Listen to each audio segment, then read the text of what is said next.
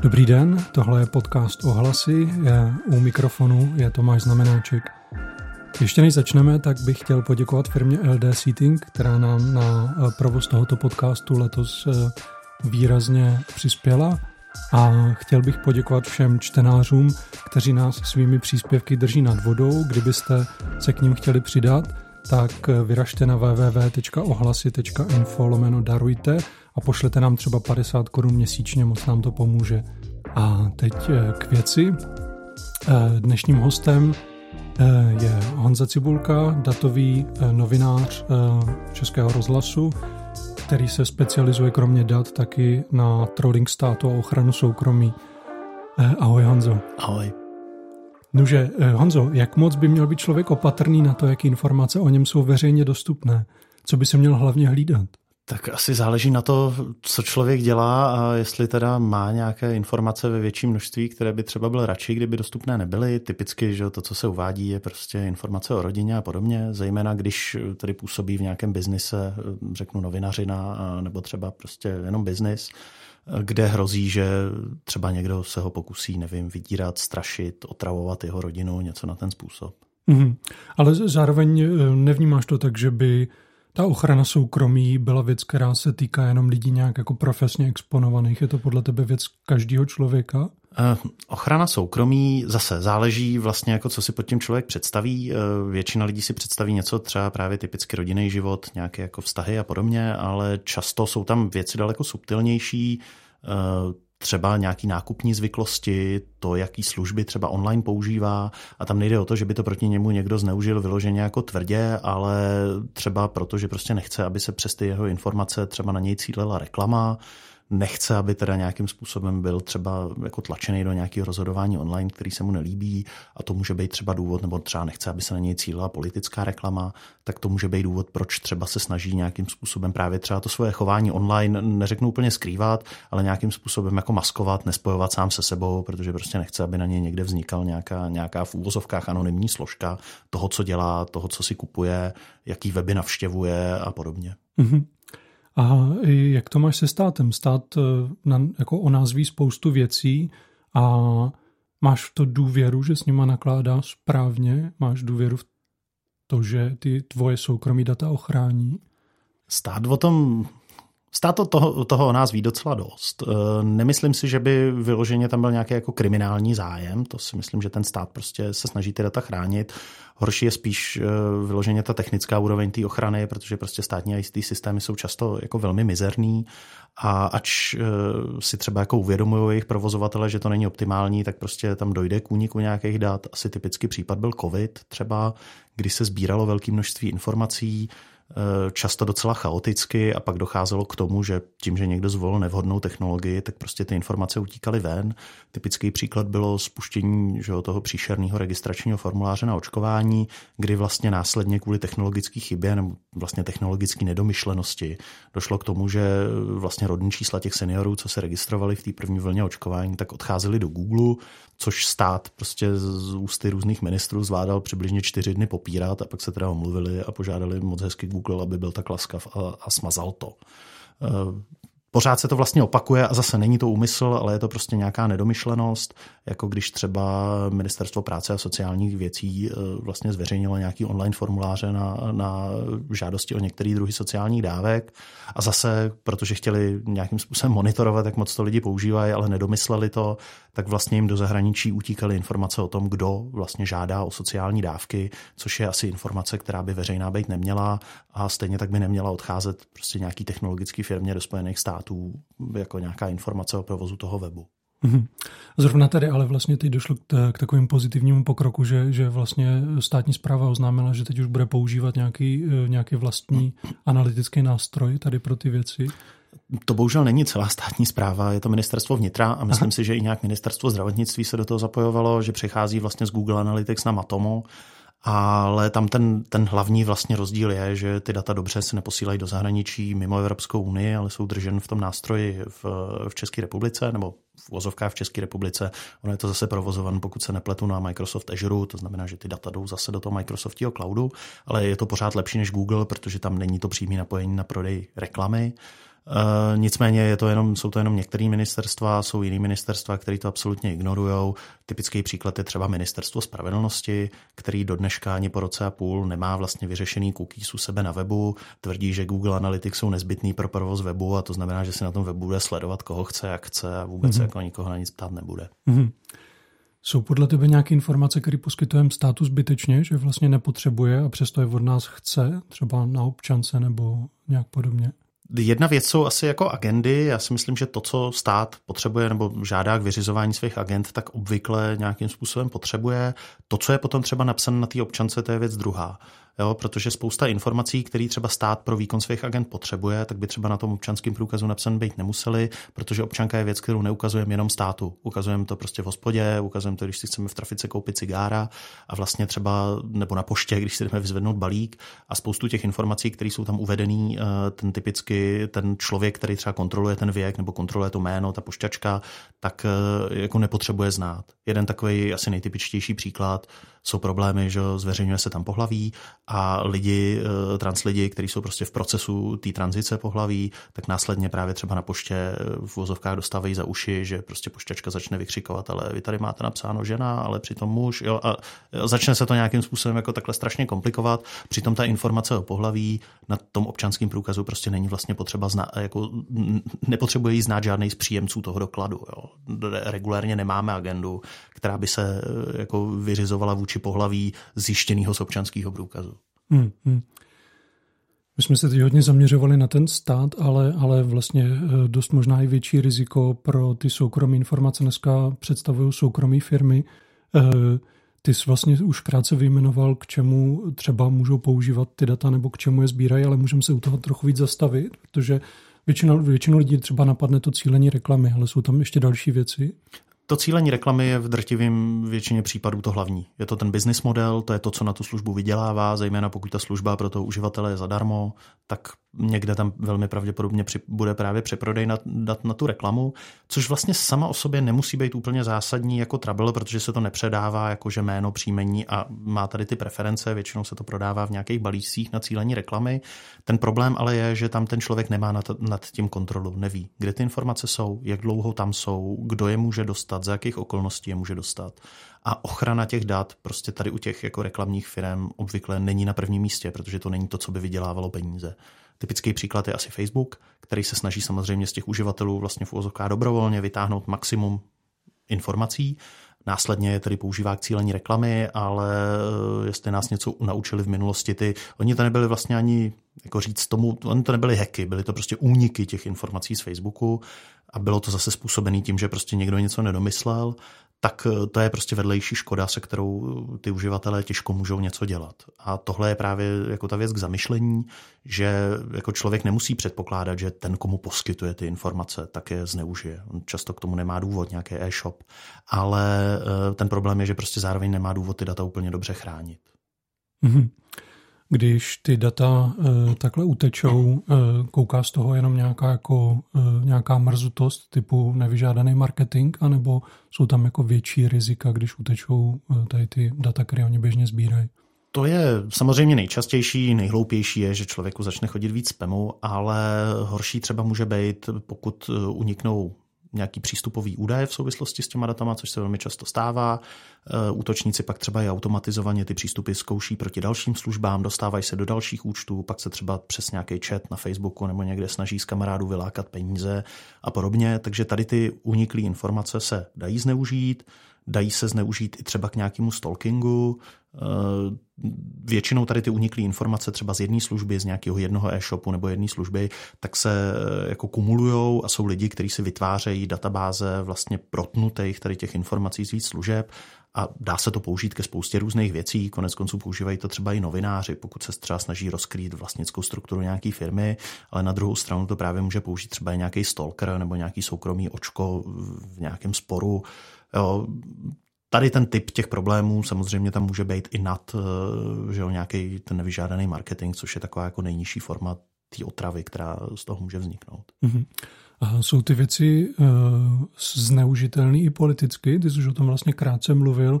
Tam uh, o to de, může někdo využít těch informací k tomu, aby tebou manipuloval? Manipulace nějaká, řeknu, hromadná pomocí reklamy se řešila v minulosti. Je otázka, tam zase se musíme bavit o tom, že když se třeba bavíme o skandálu Cambridge Analytica, tak ta firma, která sama tvrdí, že má schopnost manipulovat těmi voliči, tak zároveň je to marketingová firma, to znamená, že můžeme tak nějak jako předběžně očekávat, že asi přeceňuje ten svůj dopad, což byl pravděpodobně i jako případ Cambridge Analytiky. Asi neexistuje nějaký úplně přímý důkaz, že by to mělo vliv, který by byl zásadní, ať už ve zvolení Donalda Trumpa nebo třeba okolo Brexitu. Ale eh, samozřejmě může to mít jako, může to třeba tady ty informace můžou vést k nějaký větší polarizaci té volební kampaně. Samozřejmě to, že nevíme, že to změnilo výsledek, ještě neznamená, že to prostě tu kampaň nemůže udělat jako horší, intenzivnější, otravnější a podobně. Mm-hmm. Někteří lidi jsou uh, online hodně paranoidní, hodně si ty věci hlídají. Uh, někteří lidi vlastně postují kdekoliv, cokoliv, kamkoliv. Kde si na té škále zhruba ty? Ono je asi dobrý tu paranoju nějak mít jako opřenou o, o to faktické poznání. Jo, mít jako pocit, že nás prostě americká vláda sleduje úplně všude. Eh, když to člověk řekne takhle banálně, tak do jisté míry někdo může namítnout, je to vlastně skoro pravda, že jo, to, co víme, program PRISM, Edward Snowden a tak dále. Ale reálně by jako člověk měl uvažovat nad tím, teda jak ty informace, které chce chránit, jestli opravdu jsou v ohrožení, jestli za to stojí si třeba komplikovat to fungování online, jestli za to stojí prostě třeba nemít nějakou sociální síť a tady to zvažovat na základě opravdu jako nějakých faktů toho, co víme o tom, jak třeba online reklama funguje, jak fungují ty služby, eh, nenabíhat úplně na nějaký jako šílený konspirace a na základě toho se asi izolovat od světa. A opravdu hodně záleží, v jakém prostředí se člověk pohybuje. Něco jiného asi musí řešit novinář, který třeba dělá investigativu, něco jiného musí řešit sportovní redaktor, něco jiného musí řešit eh, člověk, který píše o kultuře, něco jiného musí řešit člověk, který třeba není novinář, ale třeba pohybuje se v nějakém trochu špinavějším biznise a něco jiného prostě třeba řeší jako učitel základní školy. Mm-hmm. A ty třeba, jaký je třeba rozdíl mezi tebou a nějakým mainstreamovým uživatelem? Třeba jako dvě, nějaký tři služby, které třeba nepoužíváš, protože ti přijdou příliš riskantní? Nebo... Asi to není otázka risku, ale je věc, kterou vždycky jako otevírám k zamyšlení. Je otázka, když už člověk používá nějaké služby online, tak se jim nevyhejbat, ale je otázka, jestli tam o sobě uvádět ty skutečné informace. Typicky, pokud se bavíme o sociálních sítích, nic nám nebrání mít ten účet na nějakou třeba přezdívku, kterou znají naši kamarádi a obecně si dávat teda bacha na to, jestli chci, aby to opravdu bylo spojitelné se mnou, ta sociální síť. Eh, je otázka, jestli ve chvíli, kdy si kupuju něco na e-shopu, tak jestli tam opravdu teda musím vyplňovat svoji skutečnou adresu, svoje skutečné jméno. Dneska, když máme spoustu různých zásilkoven a podobných nástrojů, kde ten balíček si člověk může vyzvednout a může si tam klidně napsat jméno Hugo Vořeš a oni mu ten balíček dají, tak je vlastně otázka, proč tam teda uvádět ty skutečné údaje, proč tam uvádět skutečnou adresu domů, proč tam uvádět jako nějaký skutečný e-mail, proč prostě nemít na online nakupování nějaký jednorázový mail. Takže tohle samozřejmě je jako ke zvážení a člověk takhle může minimalizovat vlastně ty jako nejhorší nebo nejjednodušší typy úniků. Eh, tady se nebavíme o někom, kdo má strach z toho, že ho sledují tajné služby, ale je to spíš takový jako běžný pro toho uživatele, který si právě chce ušetřit otravu s tím marketingem, otravu, že na něj někdo vyšťourá nějakou špínu ze socítí. Zmiňoval jsem, že učitele základní školy, tak to je třeba takový typický případ, jakože asi ve chvíli, kdy prostě člověk učí na základce, tak možná nechce, aby se mu na Facebooku povalovaly fotky z nějakých jeho teenage parties, prostě kde se opilej, polonahej válel někde ve škarpě, protože je dost pravděpodobné, že studenti to asi najdou a bude z toho spousta srandy.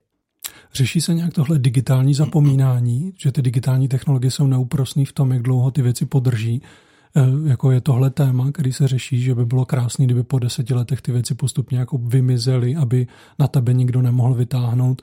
To je fotky z nějakého večírku před 15 roky. Tak ono to má určitý typ odrazu v tom právu být zapomenut, který tady máme i dovozený v judikatuře těch soudů Evropské unie, ale obecně platí, že bez ohledu na to, co říká právo a bez ohledu na to, jak jsou nastaveny nějaký, řeknu třeba společenské normy, tak ve chvíli, kdy člověk pustí nějakou digitální informaci, tak na ní jako efektivně ztrácí kontrolu. A platí to vždycky. Je úplně jedno, jestli ten člověk na té druhé straně nebo ta služba říká, hele, je to zabezpečen nejlíp, jak jsme mohli, všechno to může být pravda, ale to, že ten jako subjekt těch údajů v tu chvíli už nemá kontrolu na tu informací a kdokoliv cokoliv zvoře po cestě, tak prostě ten subjekt údajů si přičte ke své škodě a nemůže s tím nic dělat. To prostě taky je. A jsou informace, které vlastně se jako nemůžeme efektivně bránit tomu, aby byly jako skladovaný a sbíraný.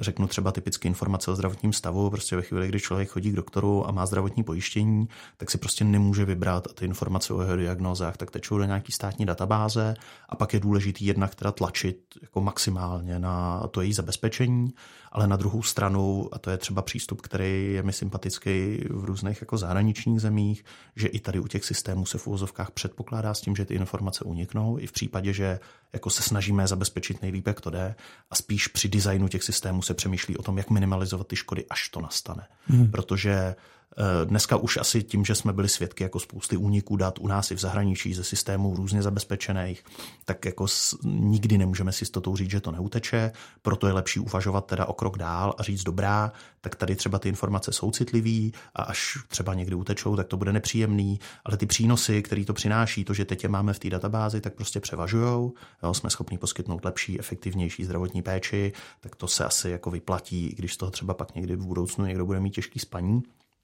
ale pak jsou situace, kdy ty informace prostě se sbírají, zachází se s nima necitlivě a tady je potřeba teda přemýšlet o tom, jestli je opravdu potřeba je dávat všechny na jednu hromadu a jestli teda je svěřovat. A teď se nebavím jenom o jako státu, ale i o soukromých službách. Mhm. A máš třeba představu, jak dobře jsou u nás zabezpečený jako zdravotní dokumentace? Já já nemůžu soudit to, jak ty systémy jsou udělaný, protože jsem nedělal jejich audit, takže se jako nemůžu k tomu vyjadřovat. Eh, k čemu se vyjadřovat můžu? To, co jsme viděli během covidu, to, co vlastně veřejná zpráva i v oblasti zdravotnictví produkovala na venek vůči lidem, co se potřebovali očkovat nebo testovat, tak bylo většinou dost tragický. Všichni jsme zadávali rodní čísla, osobní údaje do milionů obskurních formulářů, každá té testovací firma měla svůj, co se s těma datama dělo, nevíme, bezpečnost tam nebyla jako lauter vůbec žádná to je mimo jiné z těch, jedna z těch věcí, která vlastně dneska jako dělá z rodného čísla informaci, která je tak nějak jako poloveřejná, protože zrovna během covidu my jsme ho zadali na tolik míst, že prostě absolutně už nemáme kontrolu nad tím, kdo ho má nebo nemá. Eh, když si člověk třeba u, konkrétně v případě toho zdravotnictví chce udělat obrázek, tak si myslím, že teď je zajímavý vidět, že se chystá eh, novela zákona, který má upravňovat eh, elektronizaci zdravotnictví. Je to eh, v připomínkovém řízení, respektive to připomínkové řízení už skončilo a všichni si na webu eh, vlastně sněmovny v ODOKu si můžou vyklikat eh, připomínky, který k tomu poslal Úřad pro ochranu osobních údajů a ten byl extrémně kritický. Mm-hmm. Jo, ten prostě vlastně vzkázal ministerstvu zdravotnictví, z jeho pera ten návrh toho zákona jako pocházel, tak jim napsali, že vlastně vrší nějaké jako plané proklamace, místo toho, aby jasně na jednom místě popsali, jaké informace budou sbírat, z jakého důvodu a jaké budou chránit. Mm-hmm. Tohle je takový jako širší téma. Eh, jak moc tě vlastně stát může prostřednictvím práva chránit eh, před nějakýma problémama, které plynou z toho narušování soukromí nebo zneužívání dat. Eh, je podle tebe jako mm, velký prostor v legislativě pro zlepšení tímhle směrem? Legislativa rozhodně jako není nesmysl se to snažit regulovat, protože je dobrý mít vlastně mechanismy, ke kterým člověk následně může utíkat a může se domáhat nějakého samou, jako nějakého zadosti učinění, ale je nutný si uvědomit, že to vždycky bude ex post. Nikdy vlastně ta legislativa nezabrání tomu, aby nedošlo jako k tomu průšvihu, nebo minimálně poprvé, pak třeba jako jejím zpřísněním a nějakým novým nastavením se zmenší ten počet průšvihů v budoucnu, ale eh, jako ta legislativa nám spíš poskytne ty nástroje zpětně, že to umíme pojmenovat, umíme říct, že je to špatně a jsme schopni s tím nějakým způsobem zacházet. Asi krásný příklad eh, si myslím, že můžeme říct vlastně zase covidovej, ve chvíli, kdy ministr vnitra Jan Hamáček za socdem se rozhodl, že v rámci vlastně své předvolební kampaně tak rozešle seniorům nějaký prostě balíček roušek, tak za eh, tady tím účelem vlastně vytáhl ze státních systémů vlastně adresy seniorů, předal ještě Český poště a provedl celou tady tu operaci, o který zjevně bylo vidět, že je prostě nezákonná až na půdu, silou politickou to protlačil a Úřad pro ochranu osobních údajů to následně za rok a půl tedy označil za nelegální. Nicméně v tu dobu už tedy Jan Hamáček nebyl ani ve sněmovně, žádná ani politická odpovědnost se nekonala a tím, že vlastně úřad ani nemůže pokutovat jiný orgány veřejné zprávy tady v tom případě, tak to mělo čistě jako formální dohodu a můžeme jenom jako doufat, že tedy pošta opravdu ty informace smazala hned, jak ukončila tu rozesílku a nedošlo k žádným dalším škodám a nemáme žádné takový signály, takže snad je to jako v pořádku, ale tady je vidět, že to právo, který nám to pomohlo potom pojmenovat a řeknu jako jednoznačně odsoudit, tak nastoupilo až ex post. Rozhodně nezabránilo tomu porušení. Mm-hmm. A máš dojem, že třeba legislativu, legislativa typu GDPR může vlastně jako odstrašit někoho od sbírání nějakých nadbytečných dat a tím pádem přece jenom trochu působit preventivně? Legislativa jako GDPR v tomhle směru funguje dobře a pokud jako o tom chceme vést debatu, tak je potřeba se podívat do Spojených států, kde ji nemají. A je tam vidět ten diametrální rozdíl. Eh, v Česku nebo v Evropské unii si asi nikdo jako úplně neplánuje, že by si tedy nechal od mobilních operátorů výjíždět, kdo navštívil potratovou kliniku a na základě toho na ty lidi cílil reklamní služby nebo něco podobného. Ve Spojených státech je to vlastně v celku běžný. Takže ten, ten jako rozdíl té nastaven ochrany je, je, je značný. Mm-hmm. Takže v tomhle jako směru to rozhodně smysl má. Samozřejmě e, platí to vlastně v jako velké části regulací v Česku, prostě spousta se toho ignoruje. To znamená, že my tady sice máme GDPR, ale spousta, a teď jako konkrétně třeba ministerstva, e, se tím jako příliš neobtěžují řídit, hlavně teda proto, že ani nemůžou být pokutovaný. To znamená, že k tomu porušení stále prostě dochází. Ale určitě si můžeme říct, že k němu dochází v menší míře, než kdyby tady ta regulace vůbec nebyla a bylo to jako free for all a prostě každý, kdo má nějaký obchodní zájem, tak by ty údaje mohl vytěžovat a používat prostě tím nejhorším způsobem, jak ho napadne. Má stát dneska dostatečný prostředky, aby nás chránil třeba před nějakýma jako příliš razantníma postupama nadnárodních firm? Tady nám asi zase spíš pomůže nějaká nadnárodní akce, třeba na úrovni Evropské unie. Samozřejmě my v České republice na tohle máme úřad, je to úřad pro ochranu osobních údajů. Bohužel ve chvíli, kdy si vezmeme, jaký prostředky jsou na straně těch nadnárodních firm, a to nejenom finanční, ale řeknu třeba i právní nebo, nebo technický, tak když si vezmeme úřad pro ochranu osobních údajů, který má dohromady tři čtvrtě, tři čtvrtě ajťáka nebo tři čtvrtě úvazku ajťáka, eh, který se účastní těch kontrol, tak eh, vzhledem k tomu, že jako drtivá většina zpracování osobních údajů probíhá prostě v nějakých IT systémech, tak je jasný, že ten úřad jako velmi těžko bude jak si dobíhat ty největší giganty a logicky se bude spíš zaměřovat na ty menší ryby, u kterých je větší šance, že je nějakým způsobem potrestá. Asi krásný případ je zase, pokud si srovnáme Česko a Německo a podíváme se, jak vlastně razantně Německý úřad pro ochranu osobních údajů postupuje proti těm velkým technologickým gigantům ve vztahu k těm jejich, eh, řeknu, kancelářským nástrojům, který se používají ve školách, kdy právě v Německu je jako velmi ten silný pohled na to, jde o osobní data dětí, ty děti si navíc nemůžou vybrat, protože prostě do té školy chodit musí a proto je Německo nějakým způsobem chrání. A v České republice, kde náš přístup je spíš jako, tak to jsme teda opravdu rádi, že nám tady ten technologický gigant dal levnější licence prostě na své nástroje a je nám úplně jedno, jaký informace, kam tečou, jestli je někdo hlídá a ten, ten přístup třeba, když se nějaký rodič ozve nebo nějaký student ozve, tak prostě odpověď je to stejně to musíš používat prostě vůbec jako nevyčnívej. Mm. Takže myslíš, že vlastně tohle je věc, kterou bychom potřebovali vyřešit eh, třeba na evropské úrovni, aby tam byla ta váhová kategorie podobná? Tak ona je snaha to řešit na evropské úrovni. Teď vidíme nějakou, nějaký balíček regulace, který postupně prošel nebo prochází skrz to evropské zákonodárství. Otázka je, část věcí se bude implementovat tady u nás lokálně a prostě u nás jako je tendence tu evropskou, řeknu, regulaci často implementovat takže ji implementujeme tím nejmenším možným způsobem a spíš se ji tak trošku snažíme to implementací jako vyprázdnit. A ne, že by nás následně teda Unie nedokopala to udělat lépe a pořádně, ale trvá to roky než tedy ten opravný proces, jak se naběhne a ta legislativa se jako reimplementuje způsobem, který opravdu dává smysl. Mm-hmm. Ty jsi dneska přijel do Boskovic eh, na projekci filmu Digitální dizidenti, tak eh, se chci vlastně na závěr zeptat, jestli se dnes nějak počítá s lidma, který, který neumějí nebo nechtějí používat ty digitální technologie, potažmo internet, jestli jim dává stát a instituce dostatečné alternativy. Tak my na to máme i zákonnou úpravu, která říká, že by to tady mělo být.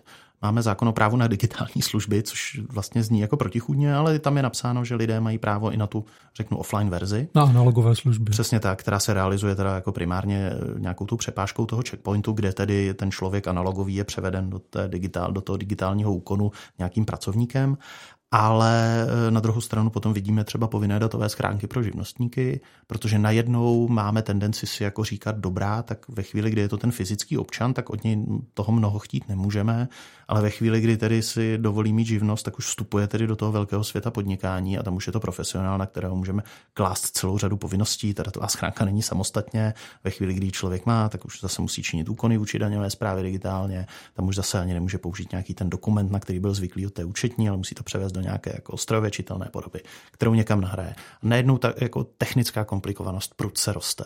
A veřejná zpráva teda ve chvíli, kdy už přijde s nějakou takovouhle povinností, tak se na druhé straně neobtěžuje to udělat úplně nějakou uživatelsky přívětivé. Takže my vidíme to asi teď jako v akci, že právě zavedli jsme ty povinné datové schránky živnostníkům, které pro tomu poučenému uživateli to tu byrokracii opravdu zjednoduší, tak jak to jako mm, říkají ta ministerstva, nicméně takovýhle poučení uživatele většinou už tu datovou schránku měli. Člověk, který ji dostane takhle befelem, tak s ní velmi často bude bojovat. A pak jenom jako vidíme třeba zástupce ministerstva, kteří se snaží jako hledat takové ospravedlnění, když jim někdo dá příklad nějakého seniora, co třeba dělá šéfa bytového družstva a prostě měl všechno na papíře a teď musí přejít do datovky tak přijde zástupce ministerstva a říká, tak on má jistě nějaká vnoučata nebo někoho v rodině, kdo mu pomůže. Ale jako to je přece nesmysl, jako že budeme přenášet teda ty problémy na nějaké jako hypoteticky existující další osoby. Prostě ne každý má vnoučata. A ne každému ta vnoučata chtějí prostě pomáhat nastavovat doma počítač. Mm-hmm. A přece stát jako nemůže takovouhle povinnost jako přenášet dál. A já teda říkám, nemůže, ale on to efektivně dělá. Mm-hmm. A co samotná ta touha po analogu? Ty vlastně máš hodně blízko k těm digitálním technologiím. Máš pro tohle pochopení vlastně, to pro tu touhu se úplně jako odstřihnout? Máš někdy chuť to udělat tež? Ne, že bych měl úplně chuť, ale chápu, že prostě někdo to udělat chce a jakože pokud prostě chce a má pocit, že jako je to pro něj jako správně, tak vlastně nevidím důvod, proč my bychom mu v tom měli bránit. Jo? Jako to je to samé, jako když někdo řekne, že nechce jezdit na kole, tak ho prostě nebudeme nutit jezdit na kole nebo na kolečkových bruslích ale e, zase je třeba jako uvědomovat nebo přemýšlet o tom, z jakých důvodů třeba člověk přechází na analog nebo se snaží nějaký ty technologie odmítat, a jestli náhodou třeba jako to není protichůdný tom, těm jeho zájmům. Jeden asi typický příklad je, že spousta lidí si říká dobře, tak já mám prostě plný zuby toho jako sledování, tak já nebudu mít chytrý telefon, který by mě nějakým způsobem třeba mohl špehovat pro tu reklamu. Já budu používat jenom ten klasický tlačítkový, tu Nokia s tou SIM kartou. Ale zase na druhou stranu třeba jako z pohledu ochrany jako důvěrnosti té komunikace, tak tohle je ta úplně nejhorší verze. Protože ta je tak jako dobře, snadno sledovatelná a sledovaná, že vlastně tam potom nějaký ty digitální nástroje poskytují daleko větší míru mhm, soukromí. Mm-hmm. Tak jo, moc krát děkujeme za závěrečnou dávku paranoje. Tohle byl Honza Cibulka, datový novinář Českého rozhlasu. Díky, že jsi dorazil do ohlasu. Rád jsem přišel, měj se.